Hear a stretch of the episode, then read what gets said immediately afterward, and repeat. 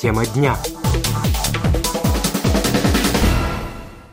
Набережная Победы, 118. В девятиэтажном доме 16 подъездов, около 1700 жителей. Туда попала российская ракета Х-22. Шестой подъезд сложился сверху донизу. 72 квартиры в одну секунду были уничтожены. Погибло 45 человек, в том числе шестеро детей. Поразительный пост оставил в своем фейсбуке Станислав Ковтун, один из жителей этого дома. Его записи читает Антон Каймаков. Взрыв бросил меня на землю. Точнее, взрыв был такой силы, что я инстинктивно сам прыгнул на прошлогоднюю желтую траву. Машинально я посмотрел в сторону звука. Я увидел огромный огненный шар, как оранжевый апельсин, увеличивающийся в размере и потом схлопнувшийся и уступивший густому черному дыму. Я побежал в арку, во двор, может кому-то помочь. На месте корпуса дыра и куча железобетонных плит, откуда раздавались страшные крики. Это были не крики боли или страха. Это были какие-то другие, по своему звучанию, крики, от которых холодело сердце. Рядом тоже кричали, страшно кричали.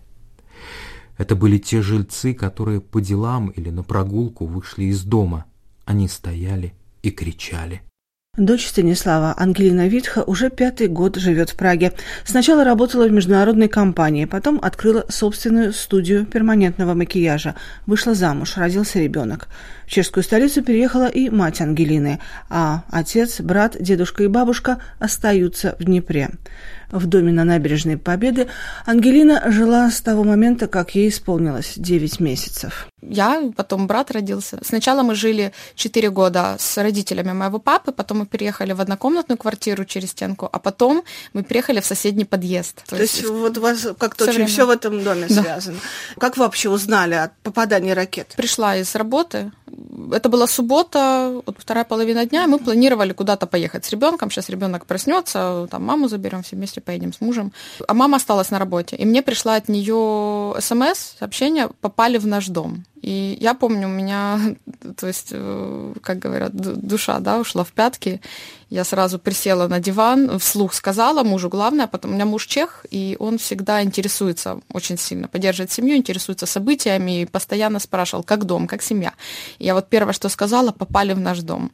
И я села, и у меня вот э, такое же ощущение было, как когда я утром узнала, что началась война, будучи в Праге все еще что это не по-настоящему, что-то не так поняла, это все несерьезно. То есть я села, попыталась, ну, еще раз перечитала сообщение, звонила маме, мама дрожащим голосом, то есть она не могла говорить, ей было страшно. Она две недели назад вернулась в Прагу, навещала семью тоже, и она то есть в шоке была, я сразу сказала, быстро приходи к нам, тебя будем как-то поддерживать, успокаивать. Сейчас все сядем, поговорим, папа в порядке, она от папы получила сообщение. Угу. То есть вы Поэтому... знали, что ваш отец жив? Тут же, да, это хорошо. Он вышел на связь, потому что он всегда знает, что мы будем переживать. Там работала делом... мобильная связь еще в этот момент. В этот момент, да. Потом нет, потому что я первым делом на громкой связи мы набрали папу, и он долгое время не отвечал, потому что он находился там непосредственно, он хотел помогать людям. Я вот постоянно все, целый день от него вот слышала, что он хотел помочь. Я хочу помочь, я туда иду, хочу помочь, не знаю как, но помогу. Ну, число погибших менялось. Сначала кого-то доставали из-под завалов, потом завалы около двух суток, да, по-моему, разбирали? Сто часов. Потом выяснилось, что погибли 45 человек, из них 6 детей. Да. Так. Этот дом построен, он как бы буквой П. Подковой такой. Подковой. Да. То есть рухнула средняя часть. Ракета попала в середину дома? Или да, вы знаете, интересный момент. Мама рассказывала, у нее мурашки по коже, по телу были. Она две недели назад, как я сказала, навещала мальчиков. У меня брат на 4 года младше и папа. Она к ним постоянно там, раз в полгода ездит. И она буквально уезжала, и они об этом говорили, что если будут стрелять по ТЭС, то если сработает ПВО, например, то рикошетом ракета попадет в наш дом, и она попадет в пятый-шестой корпус. И это как раз, насколько помню, это шестой корпус, он рухнул. То есть они целились э, в теплоэлектростанцию? Да. А. И это важно э, сказать, и это то, чего мы жутко дико боимся, что они будут все еще пытаться ее опять бить. И есть большая вероятность, мы сейчас просто не знаем, что с этим делать, они будут в нее стрелять. Мы живем на набережной, и у нас за окном э, Днепр, окна выходят на Днепр, возле Днепра мост, и вот за этим мостом находится теплоэлектростанция. Но поскольку среди наших слушателей есть и жители России, нам было интересно, что об этом пишут в России, ну, писали очень мало. Но вот было такое сообщение ТАСС. Постоянный представитель Российской Федерации при ООН Василий Небензя указал следующее. Причиной взрыва жилого дома в городе Днепр, бывший Днепропетровск, стало нарушение Украиной международного гуманитарного права. По его словам, российскую ракету, запущенную по объекту инфраструктуры Днепра, сбила украинская противовоздушная оборона. Поскольку установка ПВО была нарушение норм международного гуманитарного права, о котором вы так радеете, размещена в жилом квартале, сбитая ракета упала на жилой дом, утверждает Небензя нельзя. Что вы ему на это можете сказать? Сразу приходят две мысли. Первое это то, что нельзя верить ни единому слову, то, что говорят официальные власти в России. Кажется, этого должно быть уже достаточно. Смешно читать все эти заявления и Пескова, и Путина, и так далее. То есть я не хочу в это углубляться, потому что я буду говорить об этом эмоционально. А второе — это причина бомбить невинных людей, стрелять по объектам критической инфраструктуры в холод, в зиму. Насколько я помню, на тот момент было минус один на улице, до этого было минус 16. Люди остались даже те, кому удалось выжить, к счастью, они остались, мой папа, в том числе и семья, без воды, без электричества, без газа и без света и до сих пор. То есть папа у них радость дают воду, например. До этого они, по-моему, 4 дня они находились вообще без ничего. К этому можно добавить, что Минобороны Украины опровергает заявление о том, что там вообще работало ПВО. Это, Это другой момент, да. Я слышала много версий. Одна из них была э, то, что сработало ПВО. Что касается папы, э, который был очевидцем, он слышал один хлопок. Он говорит, если бы сработало ПВО, это было бы два хлопка. А он слышал хлопок, и потом сразу, как он писал, как мне рассказывал, э, просто такой большой апельсин, оранжевый облако э, случилось, и потом произошел взрыв. Во-вторых, я слышала еще версии, что есть ракета, да, ЦХ-22, это ракета, которая направлена на корабельный, да, то есть это просто она выбрала наш дом. Нас еще остается вопросом, э, рядом находится 134 дом, он еще больше, чем наш.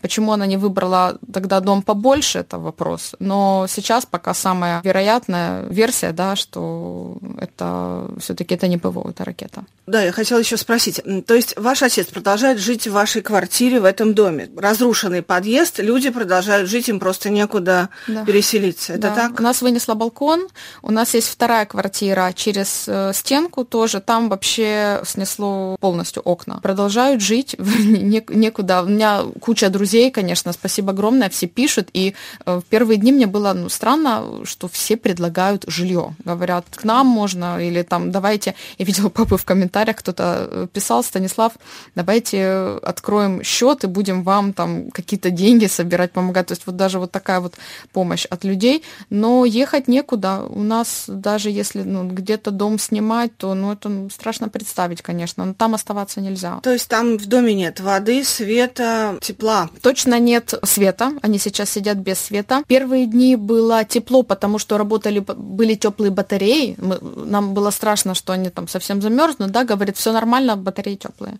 Но нету газа, принесли, папа фоткал газовые переносные плиты волонтеры принесли такая комфорка и к ней газ. Но электричества нету, да. Сколько там людей может жить вот в этих оставшихся корпусах? примерно? В одном э, корпусе, я так поняла, в районе 100 человек, да, 200, то сейчас ну, еще остается неизвестная судьба нескольких людей, да, 17 я сегодня То есть читала. количество жертв может увеличиться еще? Да, есть неопознанные, есть останки тел, есть неопознанные люди, и говорят, что погибли люди, находящиеся в соседнем корпусе, то есть вот это еще вопрос. Но поисковые работы закончены, то есть э, неизвестно, как, как это, чем закончится.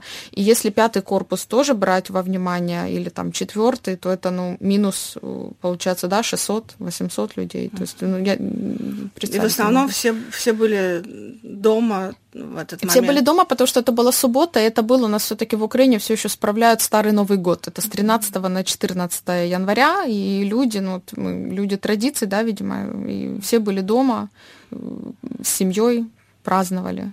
Это вот в этом еще цинизм. Так, нет сомнений, что это все не случайность, потому что было известно, что люди будут дома, многие будут дома, я насколько знаю, семьями собирались, и, к сожалению, семьями погибли. Мы обсуждали, ну, стреляют, да, каждый день стреляют, но какова вероятность, что попадут в тебя, грубо говоря, да, или там даже ну, в знакомых.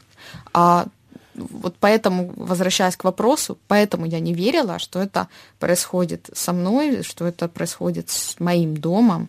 Просто ну, я не могла представить. Мне один из э, знакомых из Лондона написал иностранец, то есть такой некорректное, бестактное как комментарий, что «О, какой ужас, я знал, что рано или поздно это произойдет с кем-то, кого я знаю». То есть я даже я не знала, что на это ответить, поэтому я оставила без ответа. То есть у вас остается там отец и... Брат и бабушка, дедушка. Угу. А вторые бабушка, дедушка, они в Макеевке, которая в Донецкой области. Вы упоминали о том, какой шок на вас произвело начало войны полномасштабной. Вы смотрели обращение Путина и вот это то, что он сказал, денацификация, демилитаризация. Как вы можете это прокомментировать? Вот эти цели войны, сейчас они уже как-то не очень вспоминают о них, хотя mm-hmm. периодически вспоминают. Вот как вы mm-hmm. можете прокомментировать? Вообще в Днепре на каком языке говорят? Ну, насколько вы слышите, я говорю на русском языке. Это мой родной язык. Несмотря на то, что я говорю и на украинском языке, у нас есть украинское независимое тестирование, так как ЕГЭ в России. Я сдала, одна из лучших была в школе украинской, то есть я украинским владею очень хорошо. И у меня, когда ко мне или коллеги, или мои знакомые обращаются, стараются говорить на русском, я вижу, что они там запинаются, я всегда говорю, без проблем, пожалуйста, говорите со мной на украинском языке. Э, чувствовали вы какую-нибудь дискриминацию из-за того, что ваш родной язык русский? Потому что это было заявлено как одна из целей вторжения, э, освобождения mm-hmm. русскоязычных от насильственной украинизации дискриминации. Как-то mm-hmm. так это было сформулировано. Mm-hmm. Вот что вы на этот счет можете сказать? Я дискриминацию не чувствовала никогда, несмотря на то, что отношения э, между Западной Украиной и Восточной всегда были э, специфические. Мы все равно ну, как-то друг друга подкалывали или недопонимали. Ну, все равно как-то...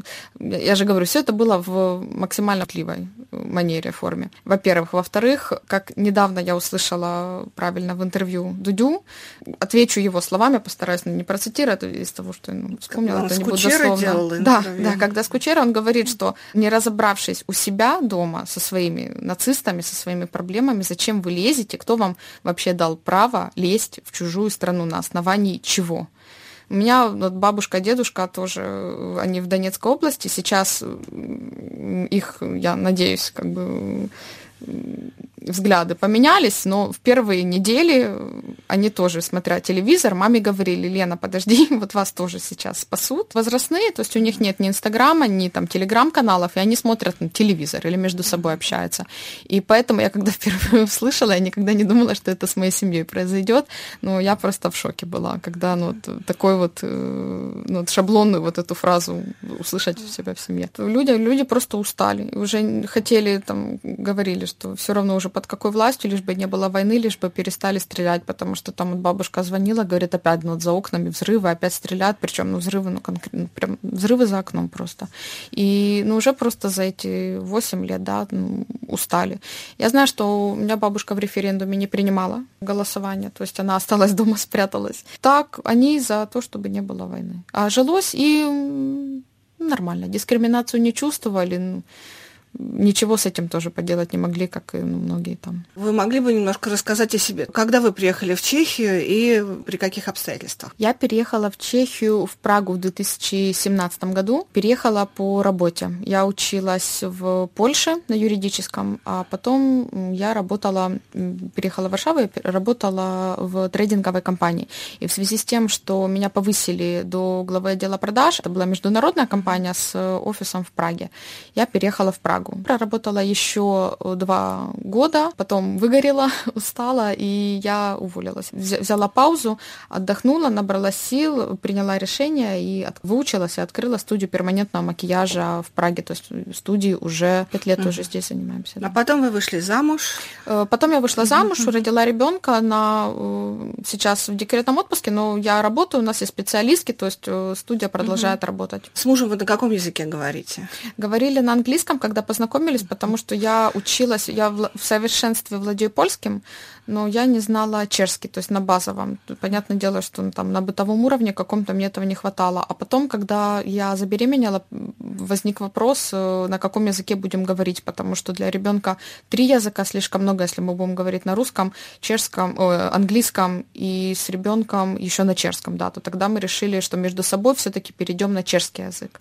И мне ну, пришлось, я приняла решение, что буду учить э, чешский, общаться на чешском, и мы говорим на чешском. Ну, я думаю, если вы до этого знали три славянских языка, э, русский, украинский и польский, то угу. чешский для вас, наверное, не представлял большой Нет, единственное, проблемы. путались слова. Я и до сих пор, говоря на чешском, иногда вставлю какое-то польское слово, но проблемы не представляет. Вот, вот это единственная проблема, что путается. И вы говорили, что вы, когда началась война, вы сразу начали заниматься волонтерской деятельностью и благотворить сбором денег. Сразу тут же. Вообще интересно, конечно, насколько украинский народ себя проявил со стороны взаимопомощи и э, поддержки, потому что первое, что у меня ну, возникло, это чем помочь, что я могу сделать. Меня просто меня убивало то состояние, что я нахожусь здесь, у меня вот, вот этот синдром выж... выжившего, да, ошибка выжившего. Ну, я знаю, что многие с этим столкнулись, я хотела обращаться к специалисту с этим тоже, потому что у меня начались и расстройства пищевого поведения, то есть мне было тяжело есть, осознавая, что там где-то люди голодают. Я, я тоже ну, там похудела, не могла есть, э, стресс.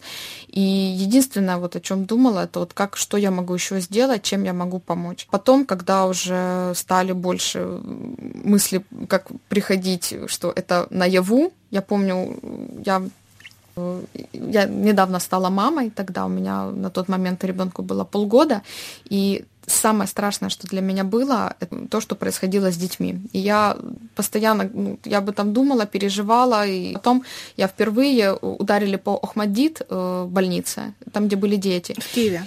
Да, и я увидела э, случайно фотографию окровавленной ножки. Впервые я это осознала, и я это просто постоянно и до сих пор. И это самое страшное, что произошло с моими переживаниями в этой трагедии, что случилось в 18 доме, это те дети, которые погибли. И я тогда впервые это осознала, и я помню, я тогда шла на ресницы, я легла, и я всю процедуру, мне не удалось сделать процедуру, потому что всю процедуру я просто плакала. То есть я не смогла, у меня ну, догнала меня, как папа говорит. Вот. Э, вы ходили на какие-то демонстрации вот против войны в Праге? Нет, не ходила, потому что это, ну, я не знаю, могу ли я публично выражаться подобным образом. Это мое личное мнение, хочу оговориться. Я считаю, что это ни к чему не приведет, демонстрации. К сожалению, на уровне ну, в Праге, к сожалению, на уровне ну, на нашем, я считаю, что это ни к чему не приведет. К сожалению, это Мое мнение, что это просто должен случиться переворот в России. Это именно в России люди должны выйти на улицу. И э, я недавно слушала, это Фейгин был, вместе с Арестовичем ведут э, прямые эфиры, и Фейгин говорил, что переворот случается только под подобным образом, он происходит только военным путем. То есть это не мирные демонстрации, это только выходят люди и именно устраивают э, как пикеты, да, то есть вместе с... Как, как это было в 2014 в Украине, по-моему, это в 2013 да, началось, и в 2004 году помаранчевая революция, то есть только вот так вот выходить и с виллами власть свергать, только таким образом, и почему-то вот он считает, что это поможет. И вы присоединяетесь к, ему, к его я согласна, позиции? Да, я согласна. А среди ваших знакомых есть россияне, которые живут в Чехии? Наверное, 80% моих знакомых русскоговорящих это россияне, да. Как вы с ними общаетесь? Как-то поменялось ваше отношение с началом войны? И есть ли те, с кем вы перестали общаться из-за этого? Есть э, россияне, которые не высказали никак свою позицию, и я понимаю, что причиной тому трусость или как все не так однозначно, да, то есть с этими россиянами я перестала общаться, их небольшой процент. Ну, чего Это здесь можно один, бояться? А так э, все не поддерживают. Я не знаю, как относиться к этому, потому что... Они не поддерживают. Не поддерживают русскую власть, да. И не поддерживают, они согласны с тем, что это война, никакая спецоперация, и они поддерживают, что должен, должен случиться какой-то переворот, должно что-то поменяться, и что война должна закончиться капитуляцией России или мирными переговорами. То есть есть вы не, не сталкивались с тем, что где-то кто-то здесь активно поддерживает Путина? И вот Нет, и меня до сих пор, я смотрю интервью, я не понимаю, как могут остаться люди, которые поддерживают. Но это я согласна с тем, что это те, кто находится в России, и либо им это экономически выгодно, либо так мозги промыли настолько, что в лучшем случае они просто будут, вот, я не политик, я вне политики и так далее. В России очень много тех, кто действительно смотрит это глазами, скажем так, российской пропаганды, и многие верят, что украинцы сами виноваты. Сами себя бомбят. Ваш прогноз, как будут развиваться дальше события? Здесь прогнозы делать бессмысленно, потому что это какая-то начинает все больше быть похожей на рулетку. Но я уверена, что Украина победит, и я как человек, который всеми способами хочет, чтобы это просто закончилось, то я надеюсь, что если причиной тому будут мирные переговоры, пускай они случаются. Пускай случатся мирные переговоры на каких-то условиях, которые будут выгодны э, Украине, пускай даже ну, не обеим сторон, потому что, с другой стороны, это ну, там, сыпется бред, да, там про Крым, ну, оккупированные области и так далее. Но я надеюсь, что все-таки придут к какому-то... Э, хорошо, давайте так. Э, я надеюсь, что Европа или Америка как-то повлияет на то, чтобы посадить две стороны и за стол переговоров, и чтобы все-таки к какому-то решению пришли, потому что решение должно возникнуть, да. Либо это будет капитуляция России. Но вы допускаете переговоры до того, как все, все российские войска будут выведены из территории? Украины. Собственно, это условия Киева, ну, да. что они начнут переговоры, что Киев начнет переговоры только когда последний российский солдат покинет территорию. Я не Украины. совсем согласна с позицией Крыма, то есть Крым отдали просто то есть вы считаете это нереальной э, целью? Это да. цель реальная, но mm. как-то до этого мы жили с оккупированным Крымом, и насколько я следила, не было как тенденции да, его обратно возвращать. А здесь получается, что давайте и оккупированные области да, освобождать, и Крым давайте, а это подобным образом усложняет ситуацию и усложняет переговоры. А все-таки, когда война заходит настолько далеко и столько мирных жителей погибает, то нельзя идти на, ни на какой, ни на компромисс, ни на что, но подобные условия, они ну, усложняют ход переговоров. А что вы подумали, когда 30 сентября прошлого года Россия провела на оккупированных территориях референдум и присоединила четыре области, включая Херсонскую и Запорожскую? 30 сентября – это день рождения моего папы, мы его поздравляли и обменивались то есть, информацией, мне было страшно и смешно. То есть, с одной стороны, у меня вот, сейчас в сети я вижу Путина с маленькой буквы пишет, то есть, да, это настолько ну, какое-то неуважение, презрение, ну, здесь можно много эпитетов высказывать к человеку, и мне просто смешно было слушать вот все эти какие-то пафосные заявления, которые поступают и с его стороны, со стороны русских властей, с одной стороны, а с другой стороны, ну, взяли и присоединили, ну, как-то позволили же им присоединить.